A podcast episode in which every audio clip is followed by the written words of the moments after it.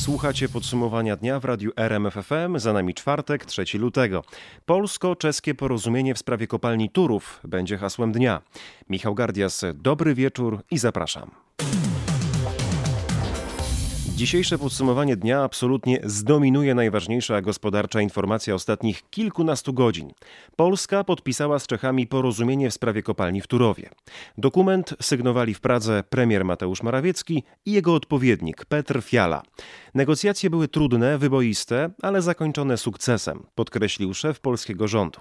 Tak jak sukces ma często wielu ojców, to jednak chciałbym też podziękować po naszej stronie wszystkim, którzy się do tego przyczynili, na czele z panią minister Anną Moskwą, która bardzo skrupulatnie z jednej strony, wytrwale z drugiej poszukiwała możliwych rozwiązań akceptowalnych dla Polski, a jak się okazało również akceptowalnych dla Republiki Czeskiej.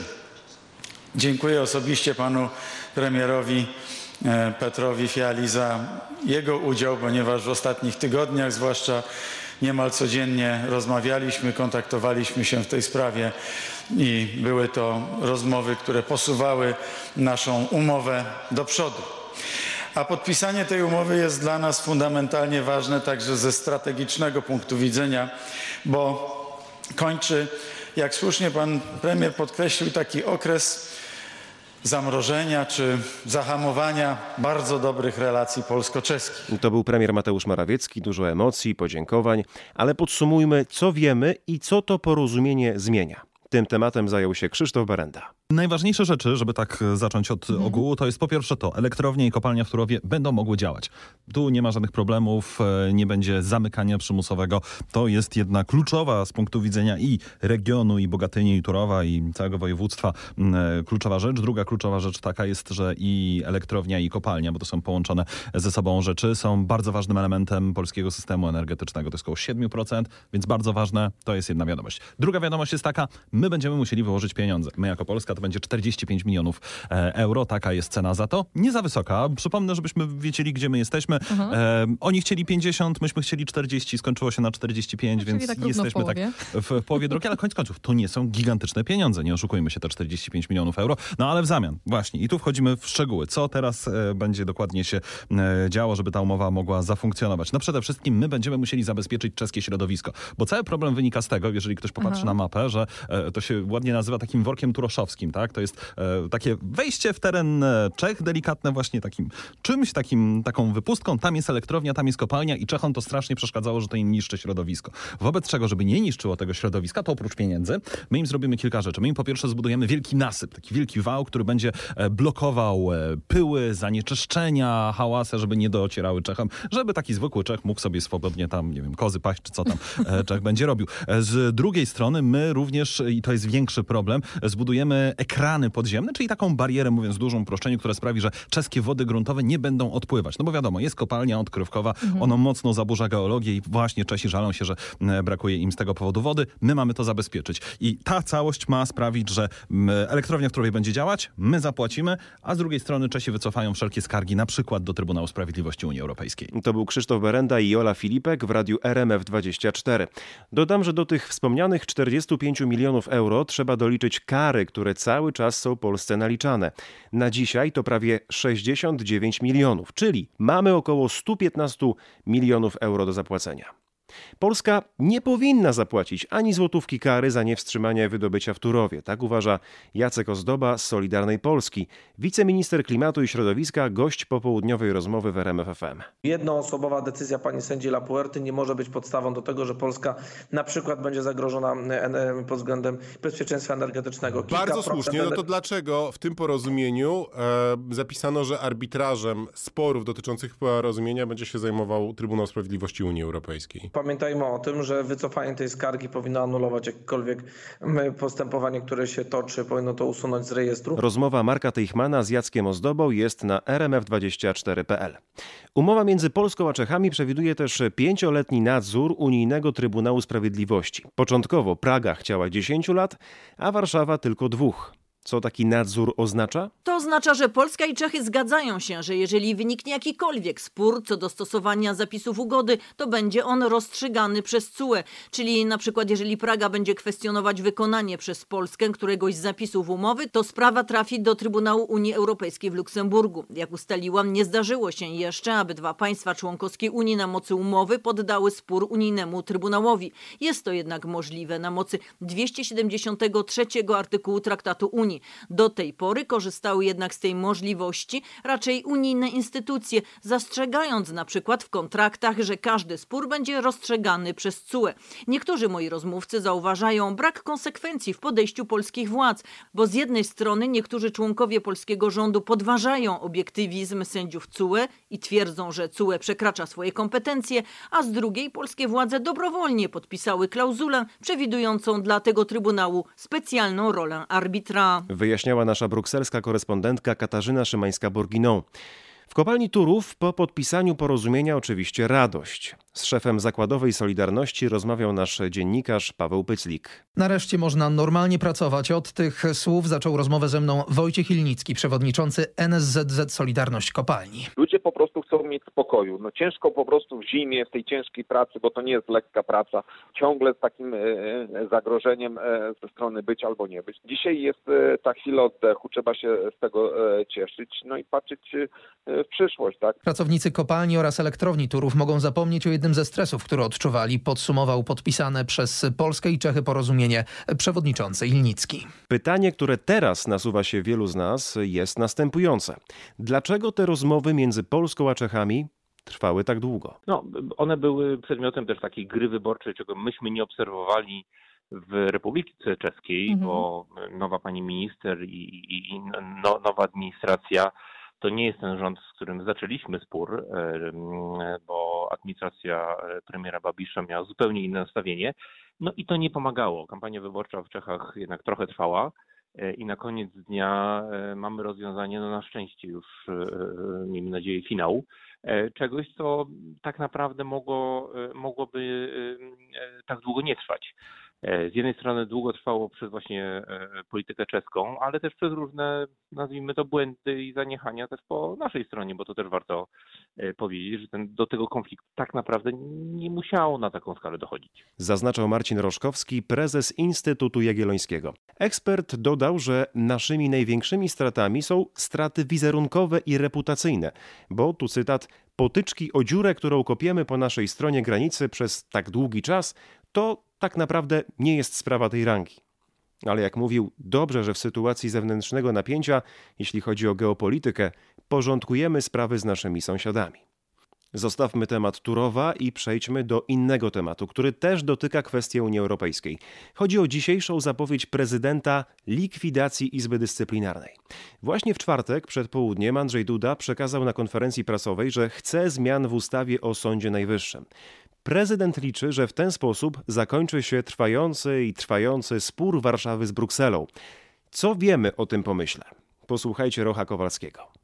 Przede wszystkim ten, ta trzonowa zmiana to likwidacja Izby Dyscyplinarnej Sądu Najwyższego. W zamian powstanie Izba Odpowiedzialności Zawodowej, ale już umocowana w zupełnie inny sposób i z zupełnie inaczej wybranymi sędziami. To odpowiedź na te główne zastrzeżenia Trybunału Sprawiedliwości Unii Europejskiej, choć jak już teraz mówi część polityków, nie na wszystkie. Nowa Izba Odpowiedzialności Zawodowej składałaby się z 11 sędziów wybieranych przez prezydenta po wcześniejszym losowaniu w samym Sądzie Najwyższym.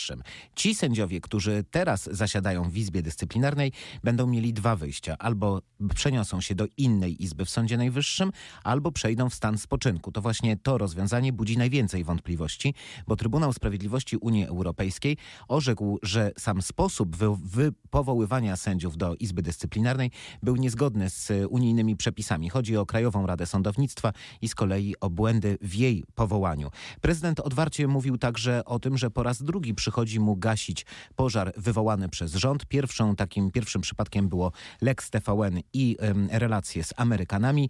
Teraz, jak przekonywał prezydent, jest pilna potrzeba wygaszenia polsko-unijnego sporu w kontekście rosyjskiej agresji na Ukrainę. Zapowiedzi to jedno, ale pytanie brzmi, jak odnoszą się do tego projektu politycy? Czy w Sejmie uda się znaleźć większość? To wszystko wisi na włosku nadal, bo sprzeciw wobec tak zaproponowanemu e, pomysłowi prezydenta wyraża koalicyjna Solidarna Polska. Ziobryści oficjalnie deklarują, że będą ten projekt dogłębnie analizować, ale nieoficjalnie nie szczędzą słów krytyki. Mówią, że e, prezydent skapitulował przed Komisją Europejską, że de facto wetuje własne ustawy z 2017 roku i że Solidarna Polska nie zamierza brać odpowiedzialności za ten prezydencki pomysł. PiS, nie mogąc liczyć na swoich koalicjantów, będzie musiało liczyć na posłów e, opozycji. Platforma Obywatelska i Lewica z zadowoleniem w ogóle przyjęły ruch prezydenta, choć czekają na szczegóły. Podobnie, e, podobne zachowanie prezentują e, ludowcy. O swoich wątpliwościach, a także o nadziejach związanych z głosowaniem nad tym projektem mówił rzecznik PSL-u Miłosz Motyka. Jeśli uda się wobec tego projektu uzyskać większość, w której nie będzie ministra sprawiedliwości Zbigniewa Ziobry, tym lepiej, bo Zbigniew Ziobro chce wymiar sprawiedliwości upolitycznić, a my chcemy ten nadzór polityczny zdjąć.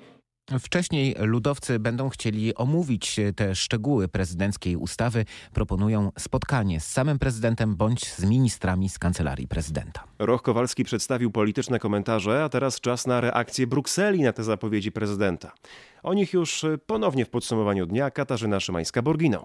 No sam projekt ustawodawczy y, nie wstrzyma jeszcze naliczenia kar, a przypomnę, jest to 92 y, miliony euro, które Polska tak czy owak będzie musiała zapłacić. CUE już nie, niejednokrotnie stwierdzał, że zamiar legislacyjny nie likwiduje jeszcze postanowienia o karach. To Komisja Europejska będzie musiała wystąpić do CUE o zmianę środka tymczasowego, innymi słowy wycofać z CUE wniosek o kary albo samą skargę na system dyscyplinarny sędziów. Tak więc Komisja Europejska będzie teraz szczegółowo analizować ustawę, sprawdzi przede wszystkim, czy jest to wykonanie wyroku CUE z lipca zeszłego roku o likwidacji Izby Dyscyplinarnej. Z pewnością Bruksela będzie także chciała, aby projekt prezydenta stał się prawem. Natomiast po analizie projektu Komisja może podjąć decyzję, czy wystarczy to do odblokowania 36 milionów euro z Krajowego Planu Odbudowy. Jak słyszeliśmy, Komisja Europejska w pierwszej kolejności sprawdzi, czy proponowane przez prezydenta zmiany w Sądzie Najwyższym rzeczywiście wykonują wyrok Trybunału Sprawiedliwości Unii Europejskiej z lipca zeszłego roku. No właśnie, czy przepisy w takim kształcie, w jakim przedstawił je Andrzej Duda, spełnią ten warunek? Jest poważna obawa, że nie. Andrzej Duda zapowiedział wprawdzie likwidację Izby Dyscyplinarnej, co było najbardziej wyrazistym oczekiwaniem Komisji Europejskiej, ale też zaproponował rozwiązanie,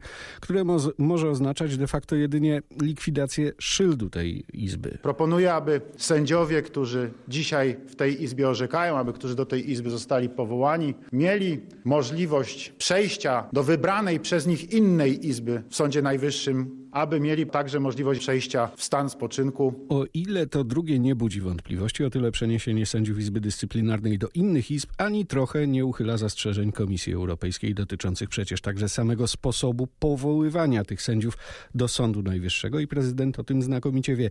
Jeśli zaś komisja dojdzie do wniosku, że pomysł prezydenta wyroku TSUE nie wypełnia, równie dobrze ten pomysł może nie istnieć, bo nic Polsce nie da poza kolejnym zamieszaniem w sądach. A prezydenckie zapowiedzi analizował Tomasz Skory. Nie zapominamy o napiętych relacjach na linii Kijów-Moskwa. Turcja chce być mediatorem w konflikcie Rosji z Ukrainą. Goszczący w Kijowie prezydent Erdogan zaproponował spotkanie przywódców obu krajów w Turcji. Na razie napięcie wokół Ukrainy nie maleje. Mieszkający w Kijowie polski politolog Piotr Izdebski przewiduje, że jeśli rosyjska Duma przejmie regulacje dotyczące prorosyjskich republik w Doniecku, to otworzy furtkę do dalszego zaognienia sytuacji. Z Piotrem Izdebskim rozmawiał nasz wysłannik Mateusz Chłystun. O jakich regulacjach mowa? Chodzi o uznanie przez Rosję samozwańczych republik. Taki apel do prezydenta Władimira Putina złożyli członkowie tamtejszej partii komunistycznej.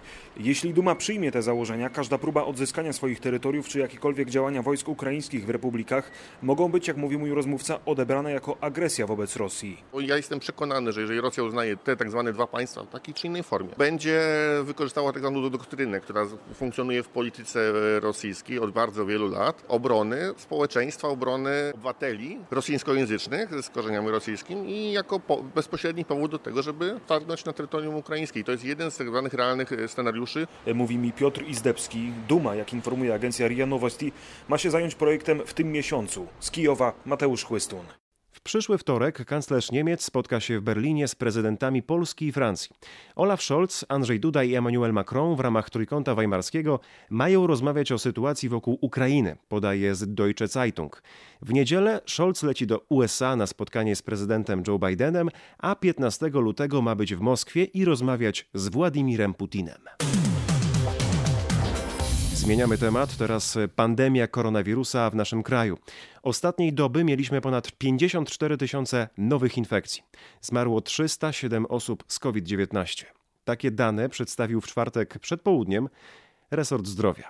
Sytuację w regionach sprawdził Maciej Sztykiel. Dziś najwięcej zakażeń na Śląsku, ponad 8300, drugie Mazowsze niespełna 8000, w Wielkopolsce ponad 5000 przypadków, ale nawet w tych województwach, gdzie jest najmniej zakażeń, do niedawna były to setki dziennie, dziś już są to tysiące. Mowa o Świętokrzyskiem, Lubuskiem czy o Podlasiu. Znów rośnie też liczba osób hospitalizowanych w szpitalach, niemal 17 tysięcy Polaków. Spada za to liczba osób w kwarantannie, która została ostatnio skrócona do 7 dni i z miliona w poprzedni czwartek dziś mamy 600 tysięcy osób w kwarantannie.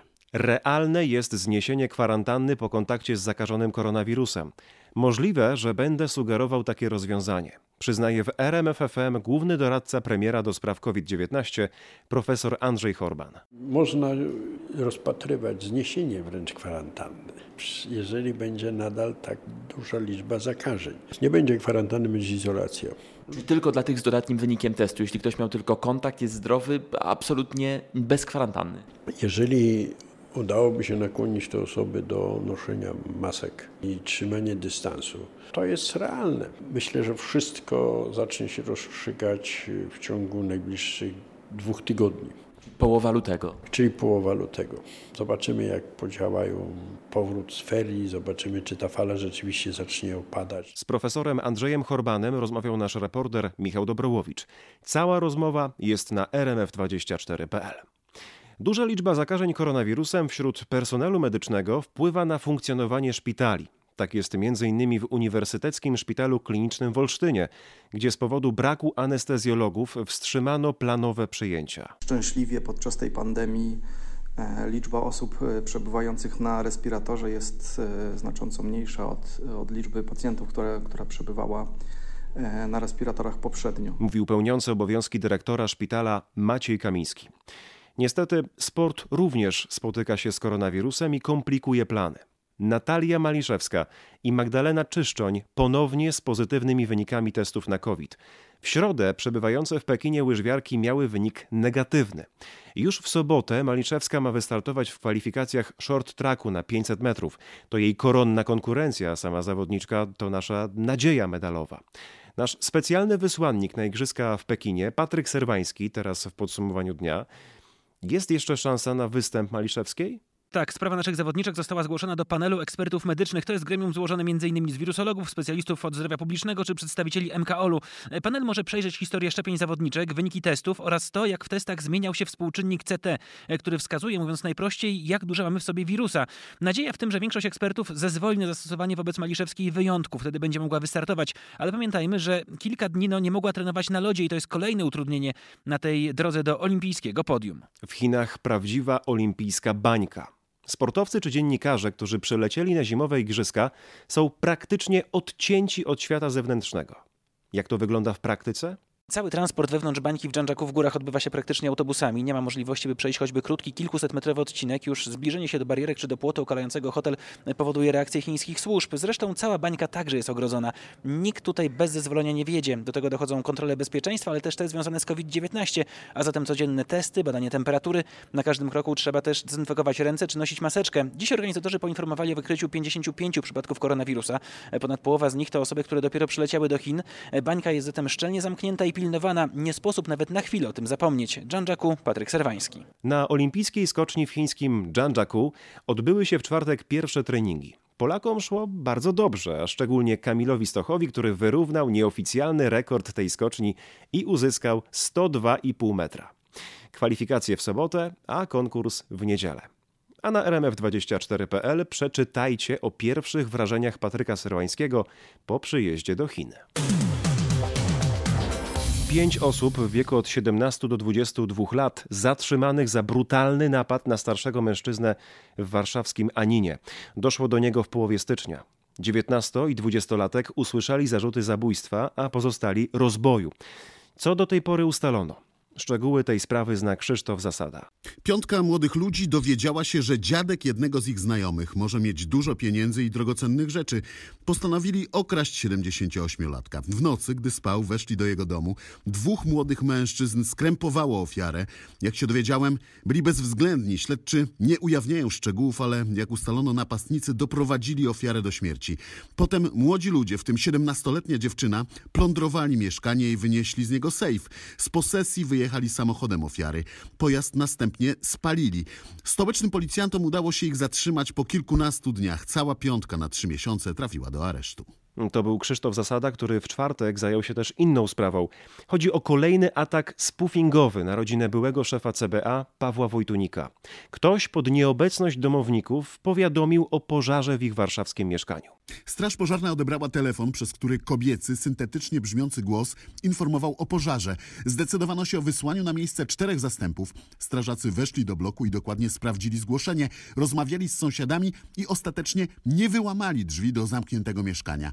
To kolejny atak na byłego szefa CBA. On już w zeszłym miesiącu informował policję i prokuraturę. Na razie, jak widać, śledztwo nie daje żadnych rezultatów. Co ciekawe, tym razem sprawcy pokazali, że znają nie tylko numery telefonów i adres Wojtuników, ale także wiedzą, kiedy ich mieszkanie jest puste. Przywódca państwa islamskiego Abu Ibrahim al-Hashemi al-Kurajshi zginął w operacji amerykańskich sił specjalnych w Syrii. Terrorysta wysadził się w powietrze, a razem z nim zginęły cztery kobiety i sześcioro dzieci. Jak informuje nasz korespondent Paweł Żuchowski, o śmierci al-Kurajshiego poinformował w specjalnym komunikacie prezydent Joe Biden. Żaden amerykański żołnierz nie ucierpiał. Ostatniej nocy na mój rozkaz siły zbrojne przeprowadziły operację antyterrorystyczną, by chronić Amerykanów i naszych sojuszników i uczynić świat bezpieczniejszym miejscem, podkreślono w komunikacie. Wkrótce Biden ma wygłosić oświadczenie. Z Waszyngtonu Paweł Żuchowski. W podsumowaniu dnia wracamy do kraju. Tatrzański Park Narodowy na wniosek TOPR zamknął drogę do Morskiego Oka. Przechodzenie nią w warunkach, jakie mamy w tej chwili w Tatrach, jest skrajnie niebezpieczne, mówi Paulina Kołodziejska z TPN-u. Wczoraj w godzinach nocnych do Morskiego Oka zeszła ogromnych rozmiarów lawina, która zarwała taflę lodu na znacznej powierzchni jeziora, zniszczyła infrastrukturę, także w tej chwili zejście nad samo Morskie Oko jest niemożliwe. Na szczęście lawina zeszła w nocy, także nikomu nic się nie stało, ale sytuacja na całej drodze prowadzącej do Morskiego Oka jest w tej chwili skrajnie niebezpieczna i grozi naprawdę poważnymi konsekwencjami dla turystów, stąd decyzja o zamknięciu. Na innych szlakach także jest niebezpiecznie, warunki w wysokich partiach Tatr są skrajnie trudne. I na koniec podsumowania dnia pytanie. Jak w łatwy, zabawny i przyjemny sposób zrozumieć otaczający nas świat? Można to zrobić wybierając się do Teatru Groteska w Krakowie, który od piątku zaprasza na nowy spektakl dla dzieci Detektyw Pozytywka. To sztuka na podstawie Wielkiej Księgi Detektywa Pozytywki Grzegorza Kazdepkę. Detektyw Pozytywka, czyli opowieść o tym, jak wszystkie otaczające nas tajemnice świata fizycznego można w sposób prosty, przystępny zgłębić, opanować, rozwiązać niejasności związane z tymi wszystkimi tak zwanymi tajemnicami. Ciekawa konwencja, bo ta opowieść literacka rozkłada nam świat na czynniki pierwsze w sposób niezwykle przystępny. Mówił Adolf Welczek, dyrektor Teatru Groteska w Krakowie. I takim kulturalnym zaproszeniem kończymy to podsumowanie dnia. Ja bardzo dziękuję za poświęcony czas i uwagę. Życzę dobrej nocy i do usłyszenia jutro o tej samej porze.